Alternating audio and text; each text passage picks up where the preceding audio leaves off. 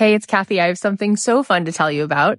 You may know that the doors are open to my new program, The Abundance Method, but if you enroll by May 15th at 11:59 p.m. Pacific, you're going to get my signature business program also made to do this. That's a $3,000 program that you are going to get for free included if you sign up by May 15th, just before midnight Pacific time. Made to do this is a phenomenal program that has helped thousands of souls to start businesses, to be able to make a living doing something that they love this is an incredible deal. You don't want to miss it. Go ahead and sign up at cathyheller.com slash join. In order to succeed at whatever it is that you're dreaming for and you want, you have to get so close to failure, meet failure and fear in the face. You have to look it in the face and say, you can't have me.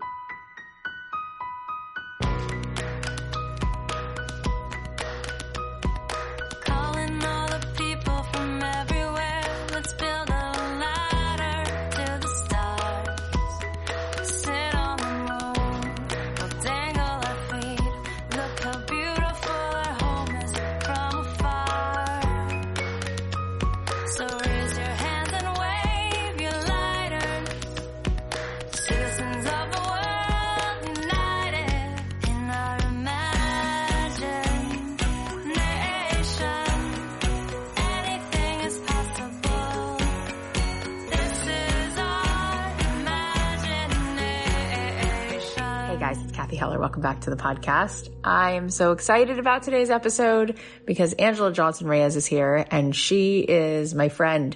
She's amazing. She's somebody who I connect to on so many levels and I know that this is going to inspire you so very much. I'm also ecstatic because we are doing an event with Andy Grammer. I just adore him. He is so incredible. His music, his heart, his poetry, the way he sees the world he's so much more than a songwriter. He's just like on a mission to change lives and he does it because he's such an open soul. And Rachel Platten, she's exquisite. She's such a gift and her music. And it's not just her music. It's the way she sees the world that allows her to write that music. And my friend Amy Purdy, who I don't even know if she's a human being. She's so incredible. It's like, I feel like She's like an angel, truly. She's just beyond words. And my friend Candace Nelson, who inspires me so much. And it's, it's the fact that she's created this business, but it's with such humility and such playfulness. She's like Willy Wonka. So these are just a few of the souls that are going to be with me and we are going to be with you doing a two day live experience called Cathy Heller and Friends. You can get your tickets by going to cathyheller.com slash friends, or you can find the link in my Instagram bio. But here's the cool thing. Not only is this going to be the most melt your face off epic two days, but because it's Labor Day, you can get $100 off tickets if you use the code RISE. And that means that you can come to this event for about $500. You can spend two days having this deep experience. We are going to do meditation. You are going to go through this workshop and you are going to come out the other side and feel so much lighter. And on top of all of that, you are going to hear music and you are going to be around people who have gone beyond the horizon and who come back to say, take my hand. We're all going together. So I want you to come and join us and you can get the tickets if you go to the link in my Instagram bio at Cathy.Heller. You can go get the tickets if you go to cathyheller.com slash friends. Go find yourself a ticket and use the code RISE so that you can get that Labor Day $100 off. And if you are alumni, we have an extra special code for you. So if you want that extra special code, just send me a DM on Instagram and I will give you a code for 50% off. That's right. Send me a DM and I will give you a code for 50% off. Also, Next week, if you have been thinking, I would love to learn how to start a podcast, or if you've been thinking, I have a podcast, but I want to grow it, or if you've been thinking, I would just love to sit with Cathy live for a few days for free and learn how she grew this podcast, how she was able to create an audience, and how she's been able to monetize this podcast to multiple millions of dollars. If you're just interested in hearing about that whole journey, I actually find it pretty fascinating myself, then you can go to cathyheller.com slash bootcamp and sign up to take your seat in our workshop, which is going to be next week, starting September 12th. I will be live every single day for an hour and I will be going over the whole story play by play and teaching you how you could learn from what has worked for me and you could do the same. And I promise you can because when I started, I didn't know anybody famous. I wasn't famous myself. I didn't have a book. I'm still not a famous person, I don't think, but I didn't have any of the things. I didn't have an Instagram account. I didn't have an email list. And here I am. Pretty crazy, awesome. How much is possible? So go to cathyheller.com slash bootcamp and get yourself a free ticket. And if you're in the LA area and you want to come to a comedy show, I'm going to be emceeing a comedy show on September 18th and my husband will be doing stand up and we will be doing a live podcast from stage and you can get tickets uh, by also going to the Instagram bio link that I have. You can also find tickets at markandlowell.com. Uh, Mark is spelled with a K. It's just so much good stuff. So, so much. I told you, I'm very excited. Very, very excited. It is such a joy. Ah, uh, gosh. And there's so many more things coming up. So make sure that you are subscribed to this podcast because you do not want to miss the things that are happening here. Next week, Chelsea Clinton is going to be on the show. There's a lot of things. There's a lot of very cool things happening. All right, let's dive into today's episode because it is such a treat. Anjelah Johnson Reyes is here. She's a stand-up comedian. She's an actress, a dancer, an internet sensation. She's also a podcast host and an author. You might know her from her viral nail salon stand-up bit that has over 100 million views or from her legendary character Bon Qui on Mad TV, which has been viewed and replicated by over 65 million people worldwide. What's funny is that Anjelah never had dreams of actually becoming a comedian, but her jokes are really what kickstarted her career and she has sold out comedy shows across the country. Plus she's had multiple comedy specials like That's How We Do It, The Homecoming Show, and Not Fancy. She's also had guest appearances in Ugly Betty and my personal favorite, Curb Your Enthusiasm. And she also wrote a book that came out this year. It is hilarious and touching. It's a memoir called Who Do I Think I Am? Stories of Chola Wishes and Caviar Dreams, where Anjelah explores questions of understanding who you are and finding your place in the world and embracing the messiness of evolving faith, searching for belonging and meaning and having the audacity to dream big. It's a perfect balance of humor and nourishment for your soul. Go get yourself a copy. She also co-hosts the podcast Manjelah with her husband Manuel Reyes, where they open up about life and love and relationships. And she hosts her own podcast, Ghost Stories with Anjelah, which is dedicated to real life stories and encounters that are out of this world. She's planning on a season two, so make sure that you go listen to both of those podcasts. And not only is Anjelah a comedic powerhouse, but she is so connected to faith. And this conversation was just such a spiritual journey in and of itself I so appreciate her and her vulnerability and how she shares what it's like to go through all these phases of her life. And she felt completely broken at one time. And it's incredible where she is today. And she gives some really valuable advice on just how to find your feet and how to take the next step and get to where you want to be. You're going to love her. Just absolutely love her. So I won't keep you waiting any longer. Without further ado, please welcome the remarkable Anjelah Johnson Reyes. Anjelah, thank you so much for coming on this podcast. I know that my audience will feel very inspired by your courage and the coolness. You have a, a very big cool factor. Um, so I want to, I want to hear the story of how on earth you made a career doing stuff you really, really like to do. How did that happen? Wow. Oh man, taking it back to the beginning. Well, first of all, I do stand up comedy, but stand up comedy was kind of like a fluke, to be honest. I had no idea this is what I was going to be doing. No way. Can't yeah. believe that.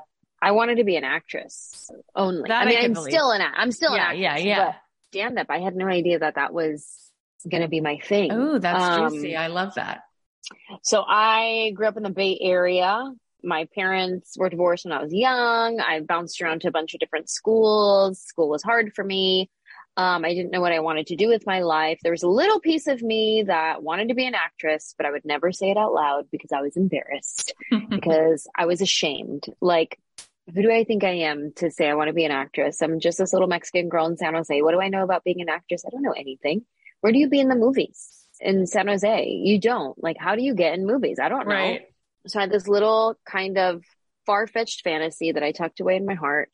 And then I had a friend who moved to LA and she was in a Ross commercial. She was in an No NSYNC way. Oh, Yeah. not a Ross commercial. Oh yeah, an, in sync music video. It's really cool though. I mean, I would think that's that's arrived. That's arrived somewhere on some level. I was, I was like, I know somebody famous. That's Yeah. what's happening now. Clearly. I remember talking to her one day and saying, Hey, I want to do what you're doing. And she was like, Well, if you ever move to LA, I'll help you get started and I'll help show you how to do it. And so now this far fetched fantasy was becoming kind of an attainable dream that I could Yeah. actually dream for. And right around the same time, I ran into an old friend and she was now a cheerleader for the Oakland Raiders. And she was like, Hey, you should come try out. And I was like, no, thanks. That's not really my jam. And I was kind of in this place where I, I didn't know what to do with my life. And I'm out of high school. I'm like in a couple years of junior college. And I was praying about it. And I was like, okay, God, listen, I am going to try out for the Oakland Raiders. And if I make the squad, I'm going to do it for one year. And I'm going to take that as my sign to pursue the entertainment industry. I'll do it for the one year and then I'll move to LA and I will go try to be an actress. But if I don't make the squad, I'm going to use that as my sign that the entertainment industry is not for me and I'll just cut it off the list. So at least I won't like dream about it anymore. I'm just going to cut it out. Right. So long story short, I make the squad. We go to the Super Bowl that year. Stop was it. Just stop. The best year to pick to be a cheerleader for the Oakland Raiders. What the hell? Um, we went to the Super Bowl. I came home from the Super Bowl, and the very next weekend, I packed up my room in my station wagon and I drove to LA. oh, good. I love this story. My friend kept her word. She helped me get started. And the first thing she did was teach me how to sign up to be an extra on TV. And um, this is one of my favorite stories. She's like, okay, you're going to go to central casting where they cast all the extras and mhm. you're going to sign up there. And when you get there, you're going to see a line of people waiting to sign up. But I don't want you to wait in line. I want you to get a tray of cookies and I want you to bring your, Yes. your Raiderette headshot. And I want you to walk right up to the front window and I want you to ask for Sam and give him your cookies and your headshot and just say, I'm new to town. I want to be an extra. That's all this you is do. the best. This is the best. So many good ingredients in this story. oh, let me tell you, I was like, oh, this sounds like the casting couches everybody told me to stay away from. Sure, this sounds real sleazy, but I guess so. And so I show up at Central Casting with my sleazy cookies and my headshot. and I'm walk. Sure enough, there's a line of people down the block waiting to sign up to be an extra, and I just walk right past everybody. I walk up to the window and I'm like, "Hey, I'm here for Sam," and she's like, "All right, hold on, he'll be right out." And so I'm waiting there with my cookies and my headshot, and this guy comes walking out from the back room, and he's wearing a Raiders hat. no, it's not happening. This isn't what's happening right now. Yes, and I see him, I'm like, "Hey, what's up? I'm Sam." I go, "Oh, who are you?" And I hand him my Raider headshot, and he was like, "No way," because we just came off the Super Bowl. At this point, it was like a month ago, and he's like, "No way, Raiders! Oh my god!" blah," Like so excited, and I give him his cookies, and I was like, "Yeah, I, I'm new to town, and I want to be an extra." And he was like, "Cool, I'll give you a call." And I leave, and like three days later, he calls me, and he was like, "Hey, do you want to be an extra on Friends?" And I was like, Friends? You mean like the best show of all time? Like the number one show currently on television slash my favorite show ever? Yeah. Yeah, I do want to be an extra on Friends. And so I go to the set. I remember being this dreamer girl who was young and the idea of being in movies or TV show was so far fetched that was so out of reach for somebody like me. And I remember walking onto the set of the TV show and I was just an extra. I wasn't anybody special, but I remember how magical it felt just walking on and like seeing, you know, there's Joey and Chandler's room, there's the girl's apartment, there's the coffee shop and and the smell of a sound stage is so nostalgic for me now. And I remember just walking on and and feeling like, whoa, I made it. Like I'm here. And I was just Mhm. there to be an extra.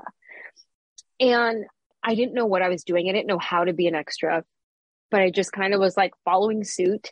And um, I made friends with the AD, the the second AD, the second assistant director, and he was funny and I was funny. And so we would just make each other laugh. And then he goes, okay, I'm to bring you back tomorrow. I'm like, okay, cool. All right, I'm to bring you back next week. Okay, great. I'm bring you back next week. Okay, great. Next thing you know, I'm an extra on Friends for seasons nine and 10. And that's how I'm making my money is my $125 a day. I am grocery shopping at the craft service table. Like that's full on where I'm getting my snacks and everything that I'm taking home in my little satchel bag. And I was basically taking free class from Jennifer Aniston, Courteney Cox, Lisa Kudrow, and watching them work, you know, um, Matt LeBlanc, David Schwimmer, Matt Perry, all of them just, I, I get to watch them work. I get to learn the lingo of sets. I didn't know what anything meant, finding your mark, all of these things. Like I'm just watching and learning. It was an incredible experience. It's still one of my favorite jobs that I've ever had in my entire life. And I've been on, you know, movies, yeah. TV shows. I've yeah. recorded my own hour specials and there's still something so special about that season and that time in my life. And um, it was how I got started. Oh my gosh. You're, first of all, I feel like this is Christmas morning listening to you talk. That's how big of like the funnest gift under the tree, unwrapping that present. That's how it feels listening to you tell me that story. So thank you. Thank you. Thank you. Thank you. Thank you. Thank you. And your gratitude and your connection to God is so gorgeous that it didn't just bring you to tears, it brought me to tears. And I, I'm just in awe of that. I love, love, love, love, love, love that you have that resonance.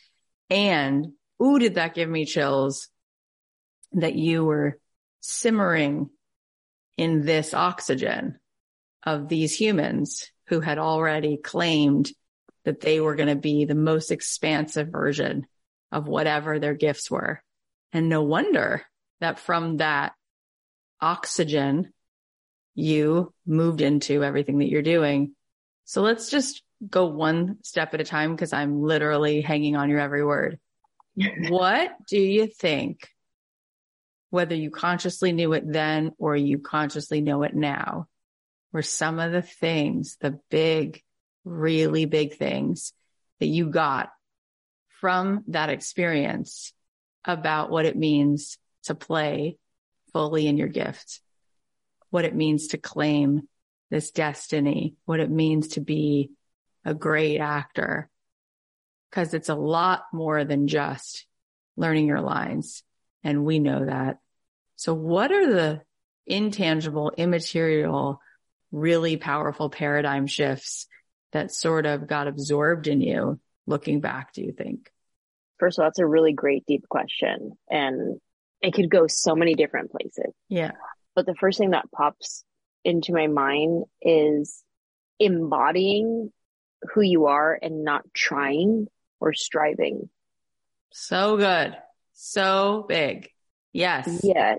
Even in your role as being an extra, me on the set, I remember there would be other extras and they would try to talk to the actors, you know? And as soon as they would try to strike up a conversation, they're moved to a different area. Like, nope, don't, don't do it. Right. no, no, no. yeah. I had a really strong sense of, I knew my place, but I, I knew who I was as well. I knew I was valuable. I was watching and learning and I was very comfortable and confident in just who I was. This is so good and it's so good. And I just want to add something. You know, you said in the first two minutes of this conversation that you talked to God.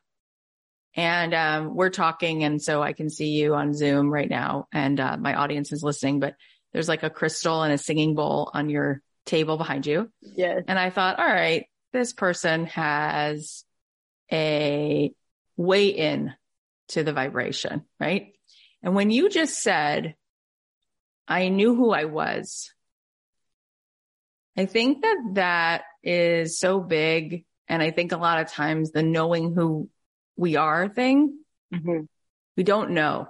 And we see ourselves as these egos, right? Mm-hmm. These egos have to do a lot of proving. They have to do a lot of explaining. But that's so not who we are, right? We are Right. like this much different thing than this ego.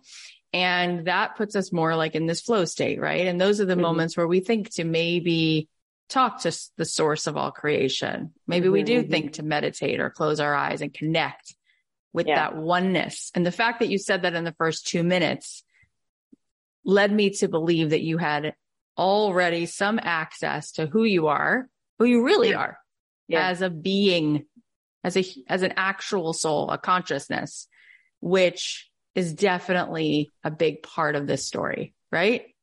Absolutely. And I will say that it looked different back then than it does today. Back then, I'm 20 years old moving here. And so I'm fresh out of like youth group at church and going to all the conferences and very interwoven into charismatic Christian church. Yeah. And that's what I knew. And that was my foundation. And I held on to that so strongly. And I'm very Mhm. grateful for a lot of those principles that helped me navigate where I was at. And still today, where, where I'm at today, although it looks differently now, how I tap in, I Right. guess. Different language, different tools. Yes. But the train was tools. moving towards that same station, just in a different car. Yeah, I get it. I was had a very similar journey. So many of our guests. I don't know if you're friends with Pete Holmes. You probably are. Uh, I, I know him. I, I would say You friends. guys- I don't want, I don't want to claim friendship. And he's like, oh yeah, Me and Pete are besties. Next time you talk to Pete, tell him. No, uh, you two will have an amazing conversation at some point very, very soon, most likely, because I say it. And if I say it, it's going to, I don't know if that's true, but Oh, you'll, you'll have a really good talk about this and that'll be fun. Similar stories, similar points and really important points. So keep going. So here you are, you know when to speak, you know where you are. The other extras are getting kind of ushered into different places, but that's not what's happening for you. Your experience at the time was different and the sea was splitting, so to speak, in a different Mhm. way for you. So what, Yeah. what happened next? And how do we get to where you are now filming your own one hour specials and like jet setting around the world? So I'm an extra on Friends, and when the series is done, the AD moves on to a different show, and he takes me on to that show with him. And now I'm a stand-in. So I kind of got a little promotion, and I went from an extra to a stand-in. And for those listening who are not familiar with those terms, basically extra just is in the background, and you're drinking coffee or whatever you're doing in the background. And then a stand in is someone who stands in the place of the actual actor for lighting and sound Yeah. And for camera purposes. So you stand on the mark where she's going to stand. And then at this word, you walk over to her second mark and you stand there. And that's so they can get all the lighting and all the camera angles and everything correct. And then when it's time for the real actor to come in, then you switch spots and she stands there and then you stand off to the side and you watch. So I was moving up. I'm moving up the ranks. I remember even that was incredible. I'm like, I'm actually, I'm, I'm on camera now, you know, and I'm, I'm wearing a sign on my chest that says somebody else's name, but I'm here. I'm standing here. Very cool experience, very special. And at the very end of that series, it was like 22 episodes. I was a stand in the entire season. And the very, uh, last episode, I believe it was the very last episode, there was a co-star role and this girl just said two lines on the show and they hadn't cast it yet. And I remember all the cast of that show at the time kind of rallied around me and was like, well, how about, why don't you just have Anjelah do it? Like, she's right here. Why don't you just let her do it? And they were like, all right, let's have Anjelah do it. And so that was my first speaking role on TV. And I remember my mom and my sister flew down to LA to come be on the set that day to come and watch me say two words. what show was that? Or it's called Love Inc. and it was on UPN. And yeah, so they flew out and got to watch me say my two lines. I love them for flying And, out that uh, day. I love that they did that. yeah, so supportive, so special. Isn't it amazing Wow. how those first things, even though it's not like your Netflix special or like your blockbuster or whatever, how big that felt and how amazing those things feel. Yeah. So good for people listening to to know those those moments because we we somehow keep pushing the uh the goalpost and really you got such a lift and such a high Yeah. so many times over and over and over again way before these you know so-called huge things have happened I think it's it's because when the huge things happen, you have already experienced a lot of rejection and a lot of no and yeah a lot of hurt and a lot of disappointment. yeah So when you get the big thing, it feels good, but you're still kind of wrestling and struggling with being fully vulnerable about it, fully dreaming for it and manifesting it because you've experienced so much rejection and so much no. But when, when you're just starting out, you're so hungry. The sky's the limit. Anything is possible. You're dreaming in full color, such bright colors. yeah What do I want? I'm going to dream for it and I'm going to get it. yeah And so all of those things, they, they like embed into our body and we remember what it smells like when you walk onto a soundstage and you remember what it feels like when your family flew out to watch you say two lines. Like it was your first thing and it's so important and special. And then as you experience some success, you experience some goodness, you start eating a little more and the hunger pains kind of dissipate Yeah. and you're maybe not as hungry as you once were. So it's like when you're real hungry in that first bite, oh man, this is it's a great metaphor yes And then when you're like snacking little bits along the way and then you get the big meal, you're like, well, this is great. This was a delicious meal, but it's, it's not like it was the hunger pains and like all the, all the stuff. Yep. Yep. Yep. So how did you find out that you were not just funny, but so funny that you were going to wind up being known for how funny you were? When did that whole piece of this journey really burst into your life in a big way? So my whole family is funny. My dad is hilarious. My siblings are hilarious. My mom, she's so funny because she likes to tell me that she's funny. She'll be like, all my students think that I'm funny. And she's, she's definitely super cute. My mom's cute. And she could be funny too, but my dad is a zinger. I grew up watching my dad get the laugh in every conversation he was in. He was a charmer. He was the guy who like all the ladies loved him. Like he was just life of the party guy. And so I grew up watching that and we all have a very quick wit, my siblings. And so like our text thread with each other is hilarious. I'm not even the funniest one in my family by far. Like my brother Kenny is probably the funniest person in our family, but he's just not a performer. So anyway, I started doing stand up and even how that started, I was going to a church at the time here in Los Angeles called the Oasis. And every Tuesday night they would do their creative arts night and they would have a dance class, an acting class, a singing class. Basically, they knew that everybody at this church was in the entertainment industry in some way. So they would offer creative classes on Tuesday nights. And so I was in the acting class on Tuesday night and um, there was a woman there and she saw me in the class. We would do improv games and I would be funny in the improv games.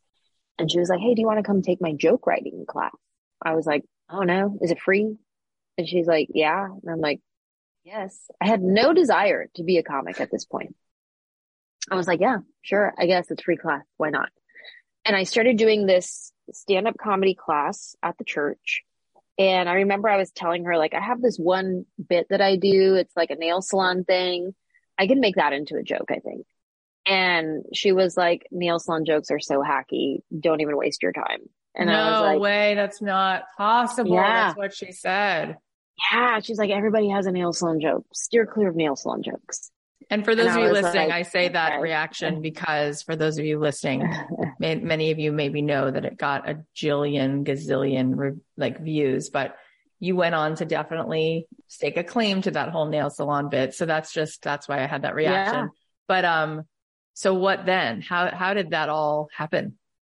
so then I was like, I don't know if anybody does it the way I do it. So I'll still just do it anyways. Yeah. Hell yeah. And, um, I graduated from the class. Our graduation was we had to perform at a real comedy club. And I remember I was really good. And my first set went really well.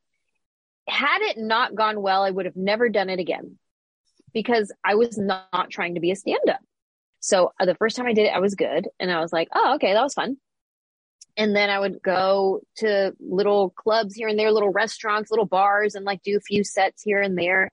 And when it turned around for me, I was still fighting the fact that I was becoming a comedian. I was like, I'm not a comedian. I am an actress. I just do this for fun. Meanwhile, I haven't even booked any acting gigs. I'm like, I'm an actress, you guys. um, and this is right around MySpace days.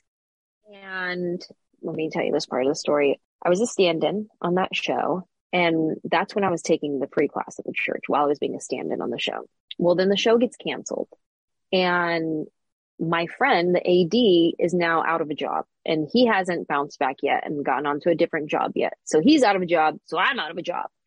And I'm kind of at this place in my life where I'm on unemployment. All my unemployment checks have run out. I have no agent getting me auditions or opportunities or anything. I have no money to pay my rent or my bills. I'm at this place where nothing in my life is saying you're on the right track. Keep going. Nothing is pointing in that direction. Hmm. Everything is pointing in the direction of you gave it a shot. Now it's time to go home. That's the reasonable thing. Right, right. The, re- right. the reasonable thing is it's time to go home. You tried. You tried and you had some success. You were on an extra. You did like a music video. Like you're doing great. To go home. So right around this time, I used it as my pursuing God time and I would pursue God in the way that I knew how at the time. And the way that I knew how was I was putting on my praise and worship music. I was reading my Bible.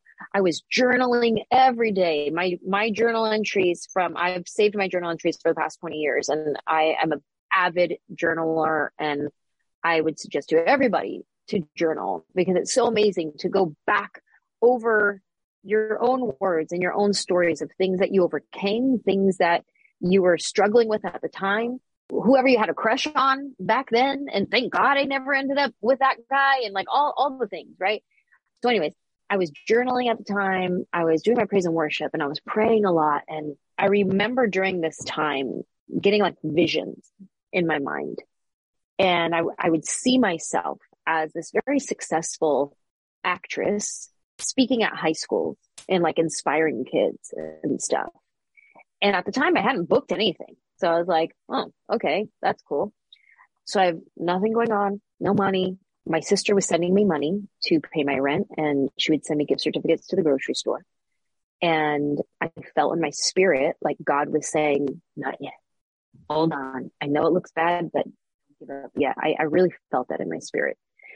So uh, I do a set at this comedy club one night. They pay me 25 bucks. And they're like, if you come do 10 minutes. We'll pay you 25 bucks. And I was like, heck yeah, it's groceries.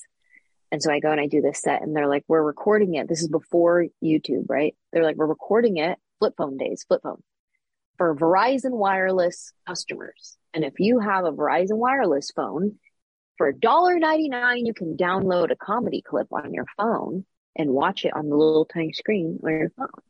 And so that's what they were doing. Come, we'll pay you 25 bucks. Great. So I did it, signed my little contract, gave me 25 bucks bought some groceries, went about my life. Months and months going by. I'm in this season of pursuing God, of praying and just dreaming. And I remember there was this one day where I was praying and I felt God say in my spirit, what you're doing right now, spending all this time tapping in is a luxury because there's coming a time soon in your life where you're not going to have this luxury you're going to be so busy doing the things that you love. And it's going to be from me. So I don't want you to give yourself a guilt trip and get religious on me and be like, oh no, I now I can't spend as much time as I was, you know, praying and worshiping. So this must be the devil's trying to distract me. I felt like God was saying, no, I'm about to give you a gift and you're going to be very busy and we're not going to be able to spend all this time together anymore, but that's okay. You're right where you're supposed to be. And I felt that in my heart when I have no auditions, no agents, no money, no nothing. And I was like, okay, I believe it. Next thing you know, it's um, January 2007 and this brand new thing, YouTube comes out. So those comedy clips that they recorded that day, they put on YouTube and this video starts going viral. Like that's the new term, viral. This video starts going viral. People start getting it in their email. It's a brand new thing. Like if you were to get an email from someone and there was a video in it, then you definitely watched it. So many people watch this video. Millions of people in this one month watch this video of me doing the nail salon joke. By February, everybody in this town had seen this video and I was being called into meetings at Fox, NBC, ABC, CBS, all the production companies. I was getting messages on MySpace. Nobody knew how to get a hold of me. I didn't have an agent. So they would send their assistant to MySpace, message me. And I'd get messages like, Hey, I'm the assistant to so and so at CBS. They want to meet with you.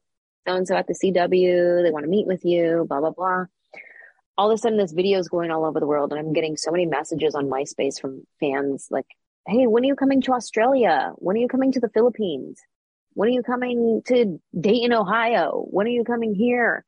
And at the time I have 12 minutes of stand up comedy. That's all I have because I just took a Which free is class. really hard to write 12 good minutes. Like that's a lot. And that, that wasn't what you thought was a lot. And I, I understand because you were just where you were, but that is yeah already hard enough.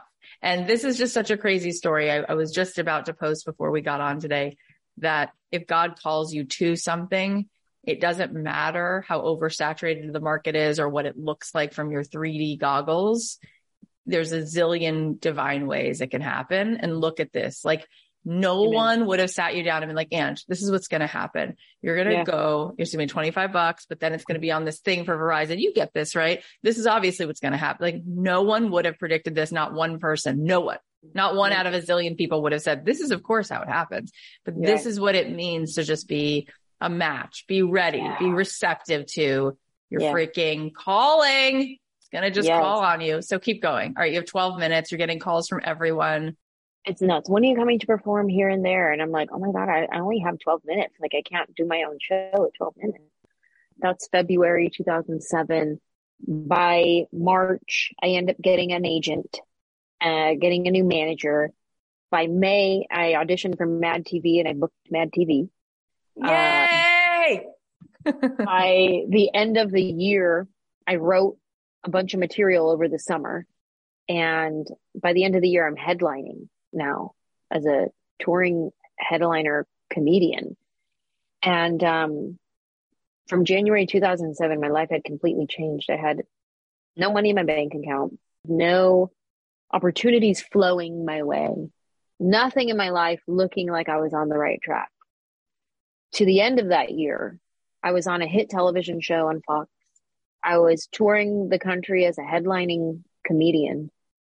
I had a brand new car my little Nissan Altima was my first car I ever bought by myself.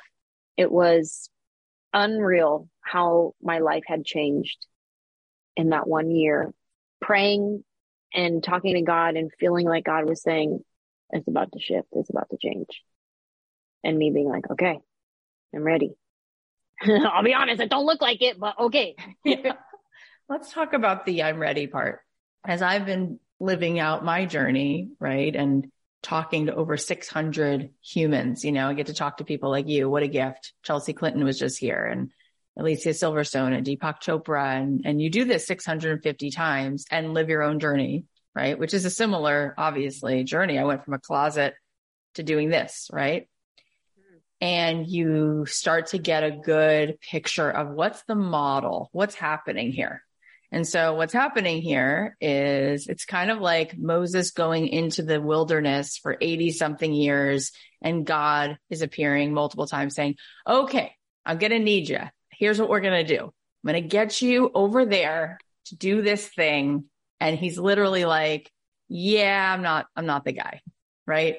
For 80 plus years. Like this is a great epic narrative, right? Like Moses is like in the wilderness for 80 something years being like, not seeing it, not feeling it, don't know how to talk, don't feel ready, don't feel ready. And then finally there's the, I'm ready. I'm doing this. This is not about me. It's not about how I talk. I have a list. I'm doing it anyway. We're going. Let's go. That moment, not everybody experiences in their entire lifetime. That moment is so scary that we keep constructing this 3D height, depth, width cage that's fake for ourselves and we live inside of it when the world is really in so many other dimensions beyond this 3D cube. So what allows you to keep being a yes for mm-hmm. what feels so scary? And if people are listening who are unconscious that they're doing this, but as we speak, they're like, no, no, no, this hits home. This mm-hmm. is so what it is about. I am so scared to step into the bigness and the fullness of just living out my, my full assignment. Yeah. How do you say yes to specials? And how do you say yes to touring the world? And how do you say yes to having your name on the trailer and whatever it is that you're doing? Even when your ego's like, oh, hell no, I'm not ready. because mm-hmm. that probably is the one zillion dollar question. So the fact that saying yes is a choice, I think is something important to pause on for a second. Because even now, where I'm at in my career, I can forget who I am. Like how we were talking earlier about I was on the set of Friends as an extra and I just knew who I was. That was a really strong season of me knowing who I am. Even now, I can get in those seasons of doubt those seasons of just no vision, just lack of vision, cloudiness, and really hard to be a yes person because you forget who you are, which is why I also love journaling to go back and remind myself. And that's one part that I would love to quote in the Bible in Revelations. It talks about they overcame the enemy by the word of their testimony. And to me, what that means and what that says is my words of my testimony, what I've already conquered, what I've already accomplished, what I've already dreamed for and achieved. When I say it, I'm conquering it again. When I say it and I hear myself, remind myself of who I am, remind myself of how strong I am, how creative I am, how set apart I am, how radiant I am when I remind myself, because I'm in a season of forgetting right now. I'm forgetting my power. I'm forgetting my authority. I'm forgetting my awesomeness. I'm forgetting my uniqueness. I'm forgetting, I'm doubting. Then when I remind myself, hearing it, I'm saying it and I'm hearing it, it's going in my body. And it's this whole circle of just empowering myself. I overcame once, I can overcome again. I overcame that, I'm going to overcome this. And when you start reminding yourself who you are, then the yeses come. Okay, I'm ready. I'm going. And how you remind yourself for different people. For me, sometimes when I feel disconnected, when I feel not grounded, it's meditating, it's journaling. I'll stop and I'll think, oh, I haven't been journaling for the past couple weeks. Oh, I haven't meditated. I haven't just paused and sit in silence and know that God is real in the silence. I've been preoccupying myself with my anxiety coping mechanisms, watching a crime show, putting on noise in the background so I don't have to think about my thoughts. When I start going, okay, let me turn this off. Let me choose silence. Let me choose a meditation. Let me go through my list of meditations and pick one really quick and just tune in. And th- those are ways that help me feel grounded feel realigned, coming back into alignment of who I am, the truth. And from that place, it's easier to now start saying yes. You know what? I am going to audition for that part that I was too scared to audition for. I am going to learn my lines for that. You know what? I am actually going to go to the gym and work out. I am going to do that today. From that centeredness and groundedness, it's easier to start saying yes with like authenticity, like an actual yes. Like there's important yeses that are like fake it till you make it. Say yes, just keep showing up and eventually you'll catch up with yourself. Yes, where it's like full on my whole body and I'm ready and I'm here. It's really so good. I feel like the way you just spoke that out and talked about speaking it over your life, really like speaking words over your morning every day you do remind yourself like who you really are. And I just want to call it out because I want everyone to get your book and it's called Who Do I Think I Am? Stories of Chola Wishes and Caviar Dreams. And I think the caviar dreams, I think there's a lot of not knowing who we are and therefore I'm not worthy of caviar dreams. I hmm. think that that's a real big piece of resistance. It's like it, it's disguised as humility. It's disguised as integrity. So I want to talk about that because I think we have a value, especially the women I meet. I'm going to generalize. They have a very high value of having integrity and that's really good. And I've come to identify resistance as ego, as not being in the stream. So nobody understands and nobody wants to feel egocentric or egotistical. But this whole caviar dreams is out of reach for me because I have integrity and because I'm humble. I'm wondering when you spent time with Jennifer Aniston, just as an example, and you witnessed her in a season of saying yes to her role, not just on the, the set, but her role in the moment, her role in the season, her role being an ambassador for the collective, however she was willing to be. How much of that seemed like it was superficial and how much of it seemed like actual humility and being in a state of grace? I think real recognize real. When you are in a state authenticity, you recognize authenticity. Yeah. I wrote about in my book and, and it's funny in the way I bring it up, but it kind of speaks to what we're talking about right now. There was a moment where we were on the set of friends. We all broke to lunch and everybody's in the catering line. And of course the cast goes first and they get their meal and producers and everybody gets their meal and then it goes down the line and we're last at the end, you know? And Jennifer Aniston, I don't know, she was doing something and she broke to lunch late. And I remember her coming and standing in line with us at the end of the line, the extras. And of course, you know, one of the her assistant directors comes and gets her and is like, no, no, no, no, no. We need you back on set soon. Go get your lunch. Move her up to the front. And she was very gracious and very like, I'm fine. Like, I'm fine here. And they're like, no, no, no. We come here, please. And I remember that spoke to me. Being this A-list celebrity, the at this point the highest paid television actress at the time, you know, her and her cast, and um, she's just standing there in line with us, no problem. Not like, guys, I need to hurry. Do you mind if I cut? And even that would have been fine. We all would have been like, of course, are you kidding me? Yes, standing there with us, and I feel like that to me shows just her genuine humanity of just whatever. I'm here, just like you're here, and let's yeah. get lunch. That's so good. That like choked me up because um I just feel like I put the brakes on when I don't need to, partly because I really very much want to stay so grounded in whatever humility and integrity truly is. And I love knowing it and seeing it. And I feel like I have the blessing of seeing that all the time when I mm. sit with people who are sitting in a palace and they have like the greatest, you know, hearts. So I thank you for being that yourself and sharing that. When you wrote this book, what did you hope for? What did you want? If there was one giant paradigm shift for your reader, what were you hoping that would be?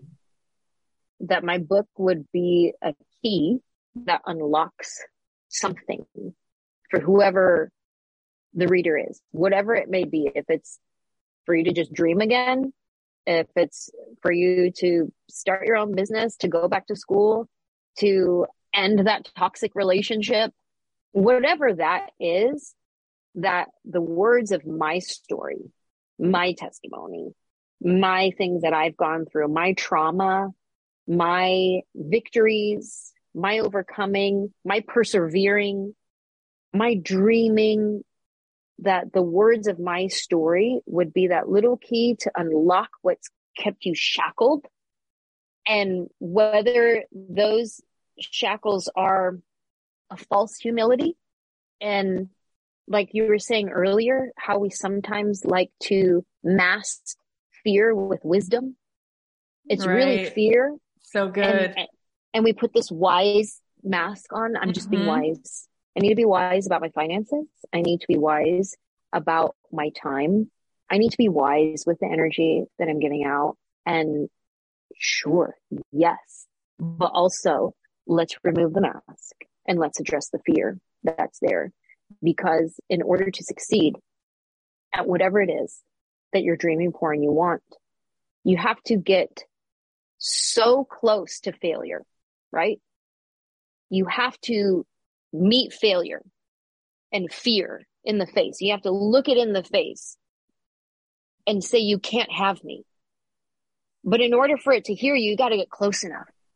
You got to get close enough for fear and failure to hear you. So you have to try. You have to step out. You can't say it from way back there in your comfortable comfort zone on your couch, at your desk, wherever your comfort zone is back there. You can't say to to fear and failure way over there in the distance you can't have me. I'm going to keep going. No you got to keep going on your journey making those decisions that you need to make showing up for yourself day after day after day. You get close close close to failure when you could lose. So close to failure. And that's when you say you can't have me. Oh, so good. It's amazing to me every time i see it but it's like for every amount of charge is in the battery pack of you being funny that's how much equal charge is in your powerful gift of speaking over people. And I just love when somebody has access that. Like you can, you, like if you told me at the end of this that you are Joel Osteen, I'd be like, of course you are. You know what I mean? Like, but you're, that's how much power you have. And, and that's how much you've sort of like allowed this to really come through you, this resonance. So here's, here's a couple last pieces. Now, I know people intimately. You know, I've been in LA 20 years, so I know a lot of people with big dreams and I know a lot of people with talent and big dreams. And I know the people who have needed to hear what you just said about getting so close to it and saying, no, no, no, you can't have me. I mean, that was what, what you just said is just so good. So good. It's a medicine. But when somebody is right now they have been collecting dust on their dream for a while. Mm. Mm. And they have practiced the mental rehearsal mm. of God has not shown up and this door has not opened. And I would be delusional to think that this would ever open, even though there were big inflection points along the way where there was mm. some real noticeable validation that this talent was a real talent. I know so many people with that configuration, with that algorithm. That's their equation. This happened at some point. They got this thing. Somebody at one point, they were on this show. And then it's like, but, uh, and you're like, dude, listen, right? And they are at a place where guess what? The disappointment broke them so many times that they have mm. now convinced themselves that none of these things are what they want anyway and they're going to just check a different box of who they're going to be and what they're going to do, even though, wouldn't you know it? Lots of things in their life don't feel good or their back hurts all the time or whatever the heck it is. And it's just so obvious. That's a hard place to be. And the longer you've stayed there and you've forgotten what it feels like to be fully turned on and in your power and feeling connected to God. You just have evidence of how God is not here in this way for you. So what do you say to those people? Because they need to hear, they need to hear you. Oh, the things that we do to protect ourselves, to protect ourselves from hurt, yeah. disappointment, again, the lies that we tell ourselves, again, the mask, whether it's wisdom mask, it's reality check mask. It's this, I'm being realistic. Right, right, right. I'm just being, no, I get it. I'm just being realistic, you know? That's just not realistic for me. I think about my relationship with disappointment and how hard it is to get back up again after you've experienced some real disappointment. And I imagine yeah. my inner child, right? Yeah. And there's this little girl, this little dreamer girl, and she's been wounded, man. Wounded by all this sting of rejection and just scar tissue and it really hurts. Oh, it hurts. For one specific incident, last year I was up for this big movie, the biggest movie I've ever been up for. And she wasn't an extra this time. She was like right next to the two A-list actors. I was going to be the third one there. And I'm not even an A-list, but they was considering me to put me right next to these other two dudes, right? And I was like, whoa. The director wanted me for the movie. Everybody, the two actors, they were like, yes, on me for this movie. And for months, I was on hold for this movie. I full on didn't even, I was like, let's cancel my tour dates because I'm going to book this movie. Like, I did so much work on myself to get back to dreaming in color and manifesting this role. I started doing meditations, doing like inner child work. And I went back and, and I, I saw my inner child when we, when we took second place instead of first place at cheerleading competition. And I saw my inner child when we got rejected by the boy. And I saw my inner child, like all this sting of rejection. And I was telling her, I was like, just trust me. We can do it. We've done it before. We can do it again. And I started reminding her about all the times that we did hear yes. Remember that time we heard yes when you tried out for the Oakland Raiders? And remember that time you heard yes when you got to be an extra on Friends? And that time you heard yes when you booked that one movie? And that time you heard yes when you booked Mad TV and you had never done sketch comedy ever in your life? You had never written a sketch Groundlings or Second City or any of these prestigious schools. And remember, you heard yes. We have heard yes before. Just trust me. And it's like I got her to come out of her like little hiding place and be like, come on, girl. I got you. We can do this. We can dream again. Just trust me. We can dream again. And I started manifesting this role. I'm visualizing being on the set of this movie. I'm visualizing the billboard and I can see it happen. And I'm like, yes, this is going to be great. And then I get the call that I didn't book it. And when I tell you, I was broken, not because I didn't get this movie. I was broken because I had just gotten my inner child to trust me again. And I got her to come out and I was like, we're going to do it. And like, I was leaning on her and she was leaning on me. I'm like, we can do it together. And then we didn't do it again. The disappointment that I felt in my soul. Again, it was less about the movie and it was more about this journey that I had gone on with totally myself. Get it. Yes. Yes. And I went into my room. I got down on my yoga mat. I started doing my prayer, my meditation, moving my body, doing all of my movements and and getting this out of my body. And I remember again reminding myself who I am. You have an amazing family. Oh my gosh, look at your husband. He's great. Look at your dog. Your dog is incredible and is like the perfect dog for you. I start reminding myself of all the yes in my life again. I start going back over all the times we heard yes, we didn't hear it this time, but we've heard it before and we will hear it again. So I feel like for all of those who are sitting in the sting of rejection and letting them, letting that sting keep them in stuck in this place. Yeah. Remind yourself of the yeses that you've heard in your life and start there, first of all. And then you might get to that place soon enough where you can feel another yes is possible. Mm-hmm. It doesn't happen right away, but you will get to that place where you, you can believe yeah. another yes is possible another yes. And then you'll get to that place where you can start dreaming in color again because your dreams have been muted. Maybe you can start dreaming in color. Maybe you start asking God for vision. Vision for my life. Like, yeah. if I'm uh, supposed to be walking in that purpose, if I'm supposed to be a singer, if I'm supposed to be an actress, if I'm supposed to be a director, if I'm supposed to be an author, if I'm supposed to own my my own business, if, if I'm supposed to do that, if that's in my calling, give me vision. Yeah. Show me in my dreams. Let me see it while I'm driving.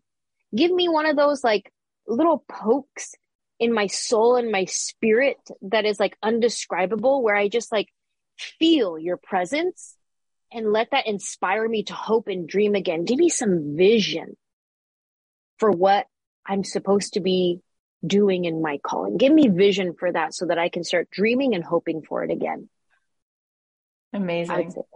I mean, it's amazing. And, you know, as you're speaking, I just feel like saying this out loud that, I mean, we've had every great spiritual teacher here, Marianne Williamson and Deepak and Rupert Spira was just here. And we've had a lot of amazing people here. You are phenomenal in this, in all of this. You're hysterical. You're beautiful. Your acting is great, as great as great is. And there's this part of you too. And I just wonder how all of this is going to keep coming forward for you because, oh my gosh, do people need to hear these things and hear it from you because you're funny and cute and pretty and all of the things that are so relatable. And then there's parts that are not relatable, but in the good ways. Like, I just wonder why certain doors close when you're such a standout in certain ways that uh, I'm just feeling like it's pretty obvious that it's just so much bigger than being cast in movies. It's so much bigger than that. So I'm excited to sit and watch you receive more and more and more of all these opportunities. And my last question, I'm asking this on behalf of my, my husband who really deserves it all. And as you were speaking, I was thinking about my favorite scene from Willy Wonka and the Chocolate Factory, which was my favorite movie growing up. And it reminds me a little bit of my husband because he grew up below the poverty line. His dad had died unexpectedly and they lived, you know, uh, in very, very humble means. And Charlie Bucket, we know this character from Charlie and the Chocolate Factory, Willy Wonka. I love the scene where he's already gotten his heart broken, right? Because his grandfather gets him a chocolate bar, which is the equivalent of someone spending their entire life savings. Like they had no money mm-hmm. and, uh, there's no golden ticket in there. And he says, you know, grandpa, it's okay. I bet the ticket makes the chocolate taste terrible. And then there's this scene, which is my favorite scene many, many minutes later where there's someone speaking at the newsstand and says, Oh, it turns out there's one ticket left there's a ticket remaining of the five. And he's already thought it's over for him. And in the street, he sees a silver dollar. He sees a coin and he looks at it. And this money is so much money for his family. And he looks at the candy store and he looks back at the coin. And this is the whole movie. Because in that moment, he decides to go up to bat. And he knows if he goes in there and it's not right, he's probably going to risk his whole heart and he'll have cost his family probably like a week's worth of food. He looks at it again, walks into that candy shop and he says, I'd like a Wonka bar. He gets a Wonka bar. He slowly opens it up and he's like shaking and it's there. And the guy, you know, in every movie, everyone on the street knows your name. They're like, run straight home, Charlie, and don't stop till you get there. And he runs all the way home. And he's like, I got it. And that's it. The whole movie was his courage to get up to bat that second time when he literally had nothing left. He was at empty and he does it again. Right. And then he wins the whole factory. That takes so much guts, right? This is a kid who doesn't have a dad. This is a kid who has no money. And he's willing to have one more shot of hope, of magic, of mysticism. And he gets it all. And that's why we love that movie, right? So I ask you this because so my husband is a really good human being and he lost his, and they had nothing. And he was a lawyer for a long time. And I had this big idea to start a podcast and it changed everything. And he didn't have to work after a while and we bought a big house in Brentwood and my kids started going to private schools. I started driving a Range Rover and I was like, what the hell is happening? And he's always wanted to do comedy. So he is the funniest person in the room always. He's like your dad, very crush worthy, very funny mm-hmm. and very humble. So he's doing it now. And, uh, he's actually doing a show at the improv September 18th. He got their whole room, the whole main room. I mean, it's insane the things that have happened in no time, zero time, warp wow. speed. I said, yeah. your dad, he's just, he's, he's, he's petitioning the heavenly court. Oh yeah. Come on. Right. But he has in his head still, it doesn't matter how much evidence there is of anything because he did get his heart broken in the biggest way as a really young kid, right? That's really hard to lose your dad. Yeah. So there's all these people who, as much as they hear what you're saying, they say, but come on, Anjelah's a unicorn. She's so gorgeous and she's so talented. And she knew the guy. She knew Sam and he had a Raiders hat on and she, it was like, it was, it was all like, you know, perfect. It's a unicorn. It's a unicorn. But if somebody is saying that and they want to become a famous stand up, but they're 48 and they're like, Kath, okay, easy does it. So someone was being nice to me. So I got this break. I got that break, but it's not going to happen. It's never going to happen. What do they need to hear? What do they need to know? What would you have them do to understand that this might actually happen? So, um, in the same way, like you mentioned, that somebody could be like, oh yeah, but she knew the guy and the Raider hat and the whole thing. So she got that like hookup. That hookup was a part of my journey and my plan. It was on my road. Had I not started walking on the road, even when I was hungry, when it was desolate, when there was, it was like, I don't see anything up ahead. I went down the wrong path. I don't see any signs telling me I'm almost there. I went down the wrong way. I shouldn't be going. I should, should I just turn around? I mean, I've already been walking for this long. Maybe it's better if I just go back. right. That's, I get it. But on your journey, there's little blessings for you along the way. The Wizard of Oz is my favorite movie growing up. And Dorothy is on this journey and on the way, she has blessings along the way and she picks them up. A scarecrow, a tin man, a lion. And these are all her blessings on her journey from this little munchkin land getting to the Emerald City, right? And so she's on this path and this whole time she could be doubting if she's ever going to get home. Am I ever going to get there?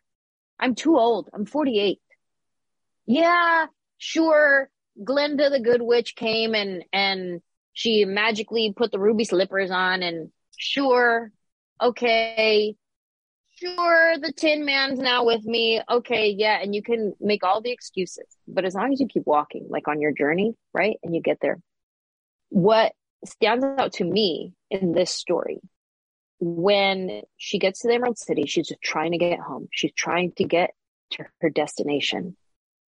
And she thinks the wizard is it. The wizard will get me there. And then come to find out he's a fraud. Move the curtain. He's just this dude right here. He's just a fraud. Oh, but he has this, this, uh, hot air balloon. The hot air balloon will get you back, right? And it's like, okay, there's the hot air balloon. Let's go. And then Toto runs out. She has to go get Toto and the hot air balloon leaves without her. And it's like, are you kidding me? How is this even possible that I get home? And how does she do it? With something she had with her the entire time. The ruby slippers. All she had to do was click them slippers and say where she wanted to go. She had it with her the entire journey. She learned so much along the way. She learned about courage. She learned about love. She learned about all these different things. She experienced disappointment. She got kidnapped in the castle. Like she went through some trauma. Yeah. I wonder what is within you that you already have that is waiting for you to tap in, to lock in and go. I would tell your husband, keep walking on that journey. Sure, maybe somebody just gave you a night at the improv because they feel generous that day. And they're like, yeah, yeah, sure, we'll give you a night. Or God is aligning the stars exactly where they need to be for you to walk in at the right time. And that's something I used to pray all the time when I would start my day. And I'd be like, God, I thank you for whatever you're going to put in my path. I thank you for what you're doing behind the scenes today. All the things that I cannot see, all the things that you're doing behind the scenes for my good.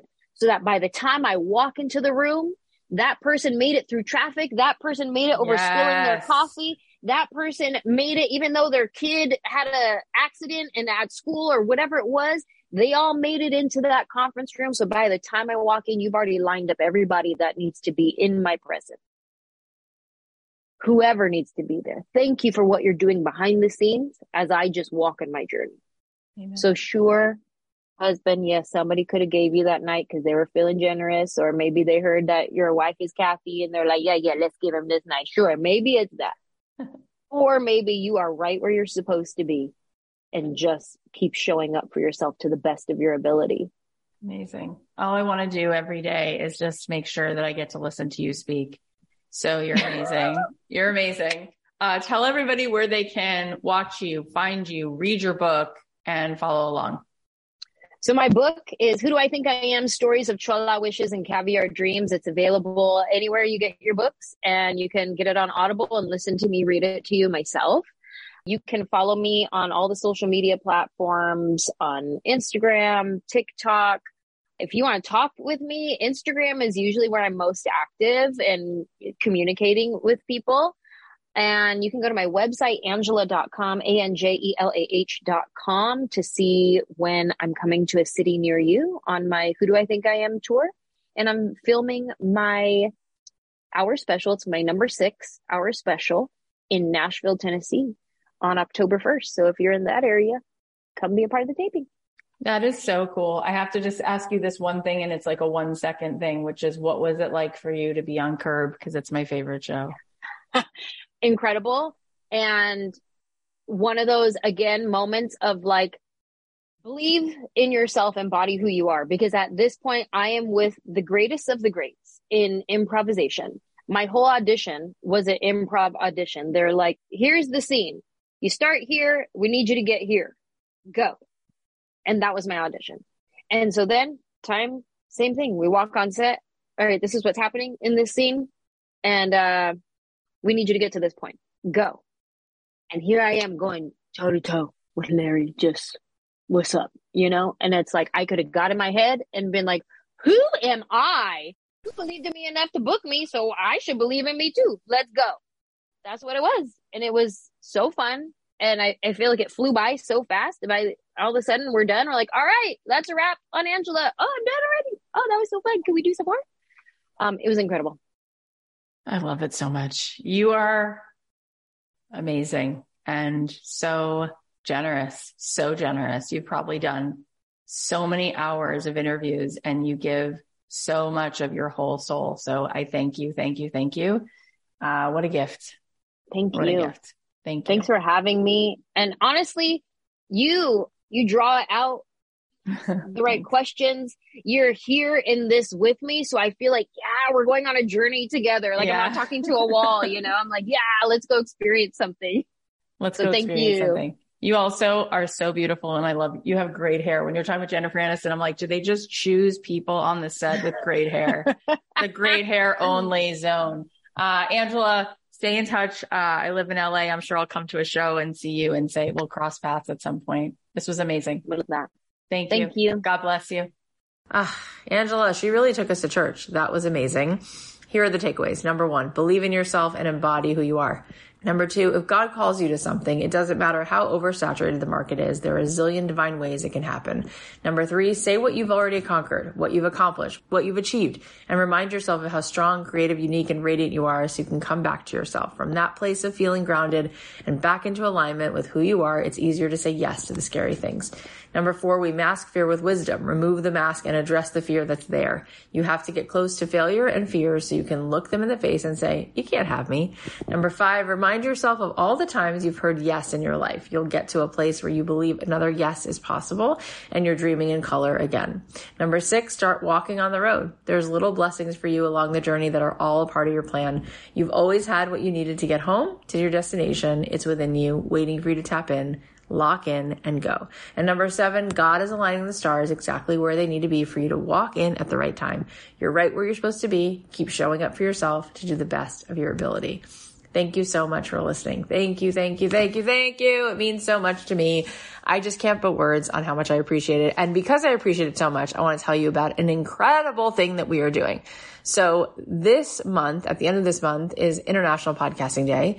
And this month is all about celebrating podcasts and podcasts that you love. And so we want to celebrate you and I want to celebrate you.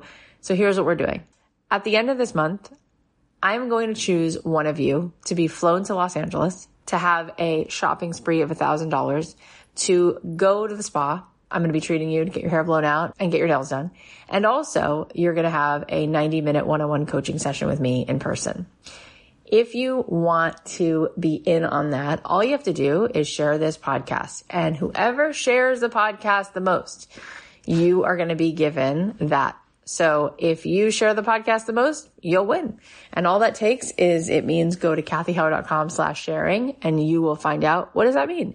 And we're basically going to ask you there to track how many people you've emailed the podcast to or how many times have you shared it on your social media. And I'm telling you what, you could very much win that. But not only that, you can win other things. We're going to give the top 100 of you a very special price and VIP tickets to the two day event I'm doing with Andy Grammer and Rachel Platten and Amy Purdy and Candice Nelson. And you're also going to have other goodies to win. You will be entered into a raffle for a MacBook Air just by joining in on it. Just by participating at all, you'll be entered into a raffle for a MacBook Air. So much good stuff. And all you have to do is be sharing about this podcast. Make sure you subscribe and review and then share the heck out of this podcast. If you do any of that, you are entered into the raffle to win a MacBook Air. You are also then on your way to being one of the top 100 participants. We're going to give you VIP tickets and all these extra special things. And the person who shares the podcast the most is going to win a free trip to LA. Plus you're going to have a $1,000 shopping spree. So go to cathyheller.com slash sharing and get on board and be a part of this month and help us spread the word about this show. All you have to do is be a part of this. And I think you're going to feel very rewarded. So I would love that. Uh, also want to remind you of the events that are coming up. You can be a part of our boot camp we are doing a free workshop next week starting September 12th on podcasting. It's all about podcasting. It's about how to create an amazing audience. It's about how to use this audience to create whatever kind of impact, whatever kind of business. It's just incredible. I'm going to be going over all that with you. You can go to cathyheller.com slash bootcamp to grab your free seat in this free workshop. I will be live with you next week. All week, there'll be tons of giveaways. And by the way, if you want to be entered into winning a microphone and Beats earphones and a Marc Jacobs tote, all you have to do again is subscribe and review the podcast because that enters you into the giveaway. For that giveaway, I'll be giving three people a microphone and Beats headphones and a Marc Jacobs tote. And I'll be announcing that on the first day of our boot camp next week.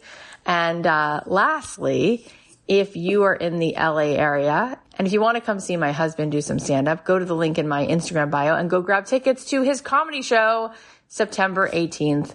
And finally, if you want to grab the Labor Day code so that you can save $100 on the two day experience, you can use the code RISE and you can save $100 and you can go grab your tickets to our two day Cathy Heller and Friends event with Andy Grammer, Rachel Platten, Amy Purdy, Candice Nelson, and more.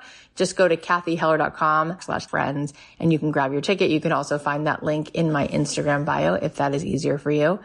And uh, if you are an alumni, you can go on over and DM me on Instagram and I will send you your code that alumni have and it expires very, very soon, but you can get 50% off your ticket to this event. So just DM me for the code. I love you so much. We have so many good episodes coming up.